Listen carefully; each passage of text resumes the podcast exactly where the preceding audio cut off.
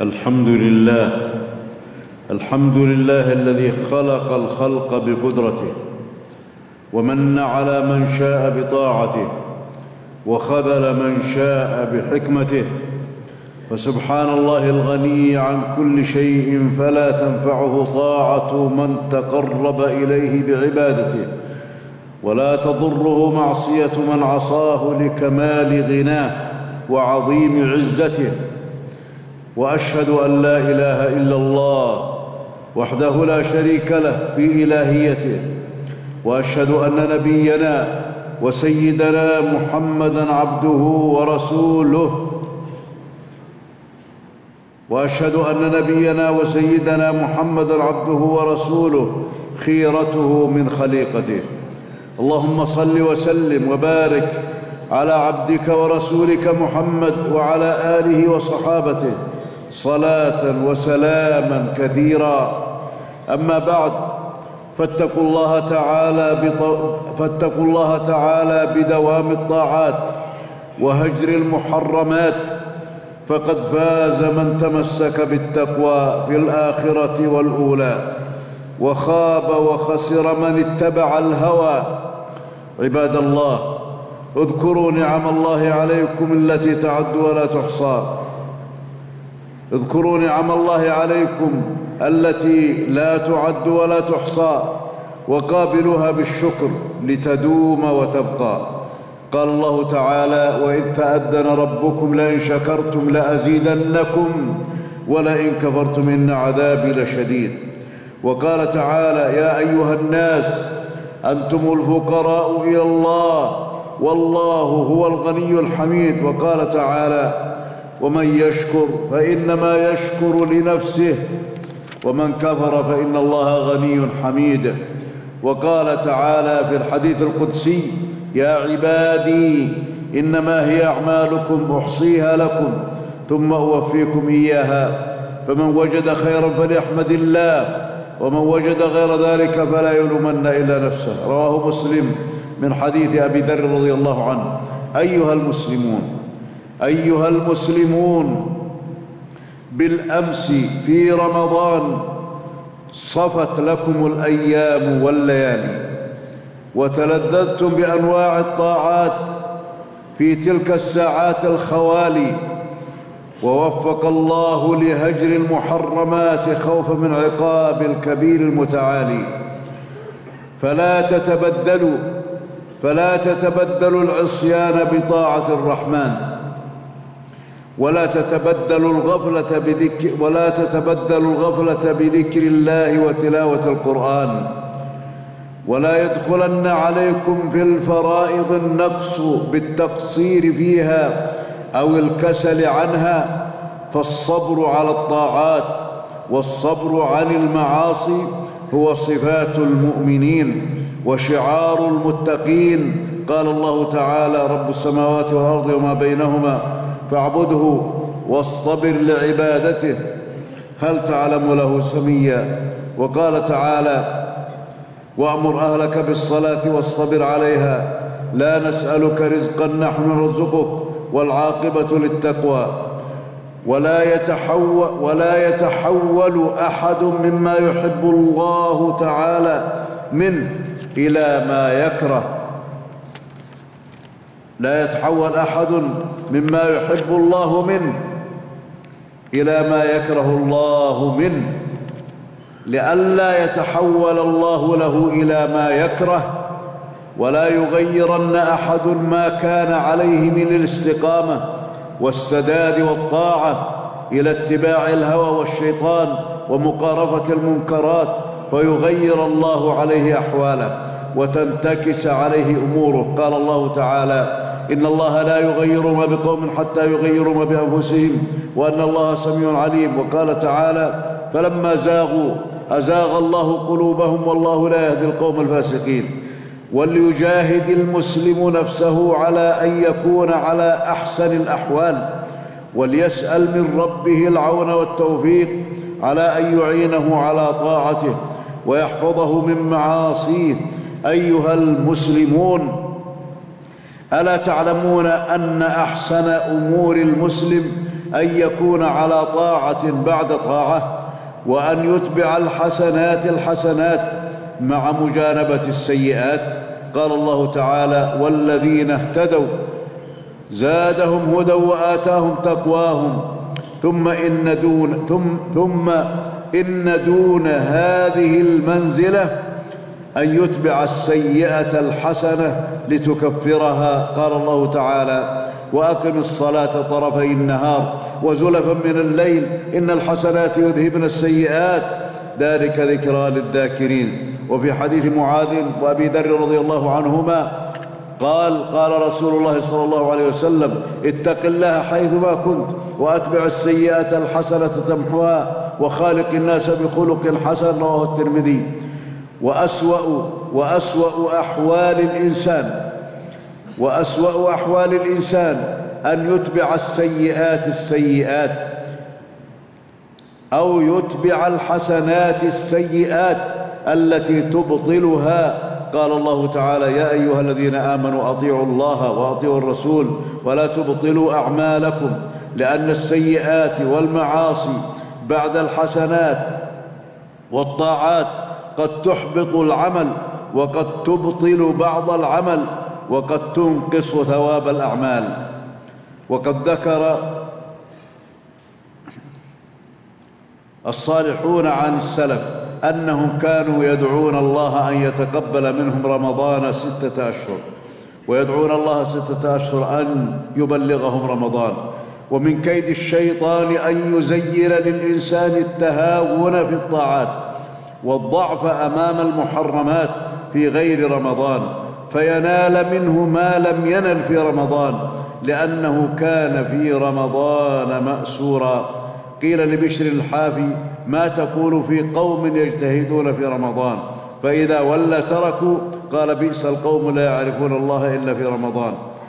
وأعظم الكرامة وأعظم الكرامة هي أن يمن الله على العبد بالاستقامة في كل أيام عمره فذلك هو الفوز المبين. فذلك الفوز كله والسعادة التامة. قال الله تعالى إن الذين قالوا ربنا الله ثم استقاموا فلا خوف عليهم ولا هم يحزنون. أولئك أصحاب الجنة خالدين فيها. جزاء بما كانوا يعملون. وعن سفيان بن عبد الله رضي الله عنه قال قلت يا رسول الله قل لي في الإسلام قولا لا أسأل عنه أحدا غيرك قال قل آمنت بالله ثم استقم رواه مسلم. وربنا وربنا عز وجل هو الذي يعبد في كل زمان ومكان. وربنا عز وجل هو الذي يعبد في كل زمان ومكان وهو الذي يجب أن يطاع فلا يعصى. قال الله تعالى واعبد ربك حتى يأتيك اليقين. قال المفسرون اعبد ربك دائما حتى يأتيك الموت. قال الحسن البصري رحمه الله ليس للمؤمن وقت ينتهي إليه حتى يأتيه الموت. ومن فهم ومن فهم من الآية أن التكاليف ومن فهم من الآية أن التكاليف تسقط عن العبد بعد وصوله إلى اليقين وهو عدم الشك فهو من الزنادقة الملحدين الذين يهدمون الدين بالبدع. ودينه غير دين الإسلام. وإذا كان رمضان قد انقضى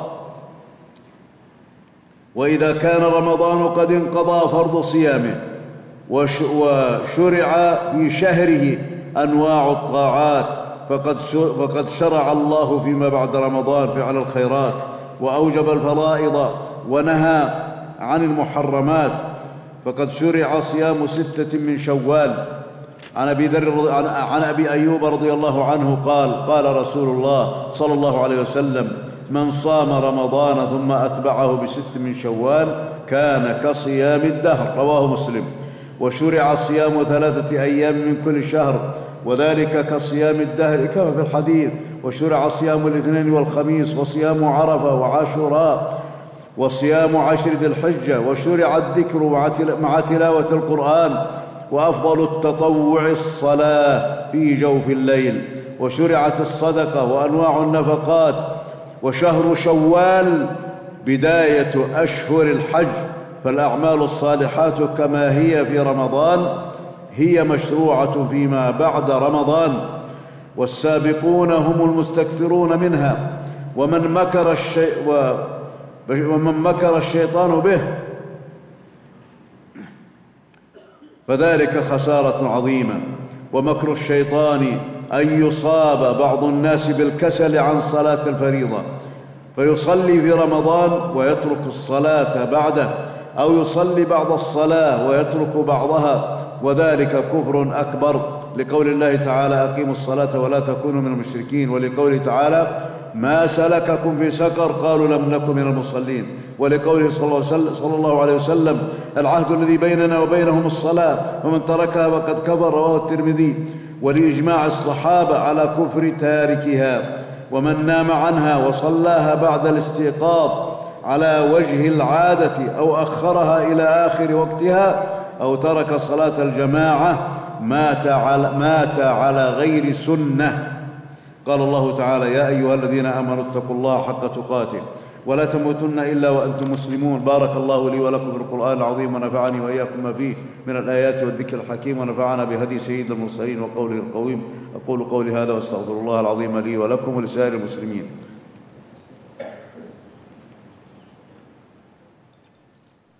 الحمد لله ذي الجلال والإكرام ذي العزة التي لا تضام والملك الذي لا يرام. وأشهد أن لا إله إلا الله وحده لا شريك له الملك القدوس السلام. وأشهد أن نبينا وسيدنا محمدا عبده ورسوله. صلى الله عليه وعلى آله صلى الله عليه وعلى آله وصحبه.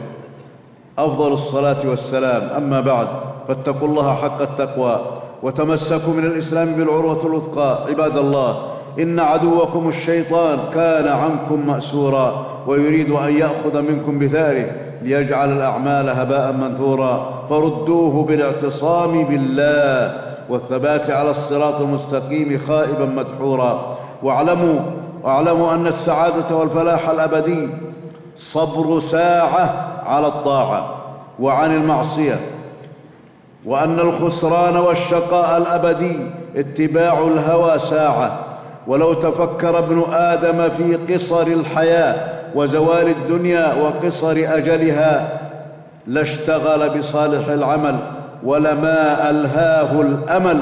قال الله تعالى ويوم يحشرهم كأن لم يلبثوا إلا ساعة من النهار يتعارفون بينهم قد خسر الذين كذبوا بلقاء الله وما كانوا مهتدين.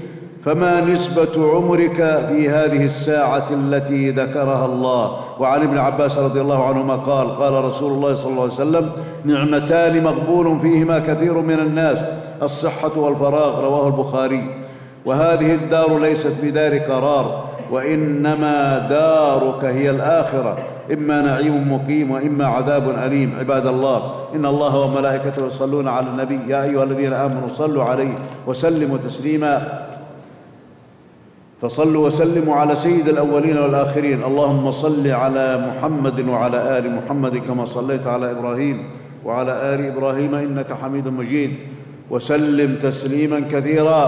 اللهم ارض عن الصحابة أجمعين وعن الخلفاء الراشدين الأئمة المهديين أبي بكر وعمر وعثمان وعلي وعن سائر أصحاب نبيك أجمعين وعن التابعين ومن تبعهم بإحسان إلى يوم الدين. اللهم ارض عنا معهم بمنك وكرمك ورحمتك يا أرحم الراحمين. اللهم إنا نسألك الفردوس وما قرب إليها من قول وعمل ونعوذ بك من النار وما قرب إليها من قول أو عمل. اللهم ثبتنا بالقول الثابت في الحياة الدنيا وفي الآخرة. اللهم تقبل اللهم تقبل منا ما وفقتنا وأعنتنا عليه من الأعمال الصالحة واحفظها لنا يا رب العالمين. وكفر عنا السيئات يا أرحم الراحمين. اللهم احسن عاقبتنا في الأمور كلها واجرنا من عذاب من عذاب خزي الدنيا وعذاب الآخرة. اللهم اعذنا من عذاب القبر ومن فتنة القبر. برحمتك يا أرحم الراحمين. اللهم اغفر لموتانا وموتى المسلمين. اللهم اغفر للمسلمين والمسلمات والمؤمنين والمؤمنات. الأحياء منهم والأموات. اللهم ألف بين قلوب المسلمين وأصلح ذات بينهم يا رب العالمين. اللهم أطفئ الفتن التي اشتعلت في بلاد المسلمين. في عافيه للإسلام والمسلمين وعافية للبلاد والعباد. اللهم أبطل مكر أعداء الإسلام. اللهم أبطل خطط أعداء الإسلام التي يكيدون بها الإسلام يا رب العالمين. اللهم آمنا في أوطاننا وصلح اللهم ولاة أمورنا. اللهم وفق عبدك خادم الحرمين الشريفين لما تحب وترضى. اللهم وفقه لهداك واجعل عمله في رضاك. اللهم اعنه على كل خير ووفق نائبيه لما تحب وترضى. يا أرحم الراحمين. اللهم ربنا آتنا في الدنيا حسنة وفي الآخرة حسنة وقنا عذاب النار. اللهم اقض الدين على المدينين من المسلمين. اللهم اشف مرضانا ومرضى المسلمين. اللهم اشف مرضانا ومرضى المسلمين برحمتك يا أرحم الراحمين. اللهم طهر قلوبنا واجرنا من خزي الدنيا وعذاب الآخرة. اللهم لا تكلنا إلى أنفسنا طرفة عين واصلح لنا شأننا كله. عباد الله إن الله يأمر بالعدل والإحسان وإيتاء ذي القربى وينهى عن الفحشاء والمنكر والبغي يعظكم لعلكم تذكرون. وأوفوا بعهد الله إذا عاهدتم ولا تنقضوا الأيمان بعد توكيدها وقد جعلتم الله عليكم كفيلا. إن الله يعلم ما تفعلون. واذكروا الله العظيم الجليل يذكركم واشكروه على نعمه يزدكم. ولذكر الله أكبر والله يعلم ما تصنعون.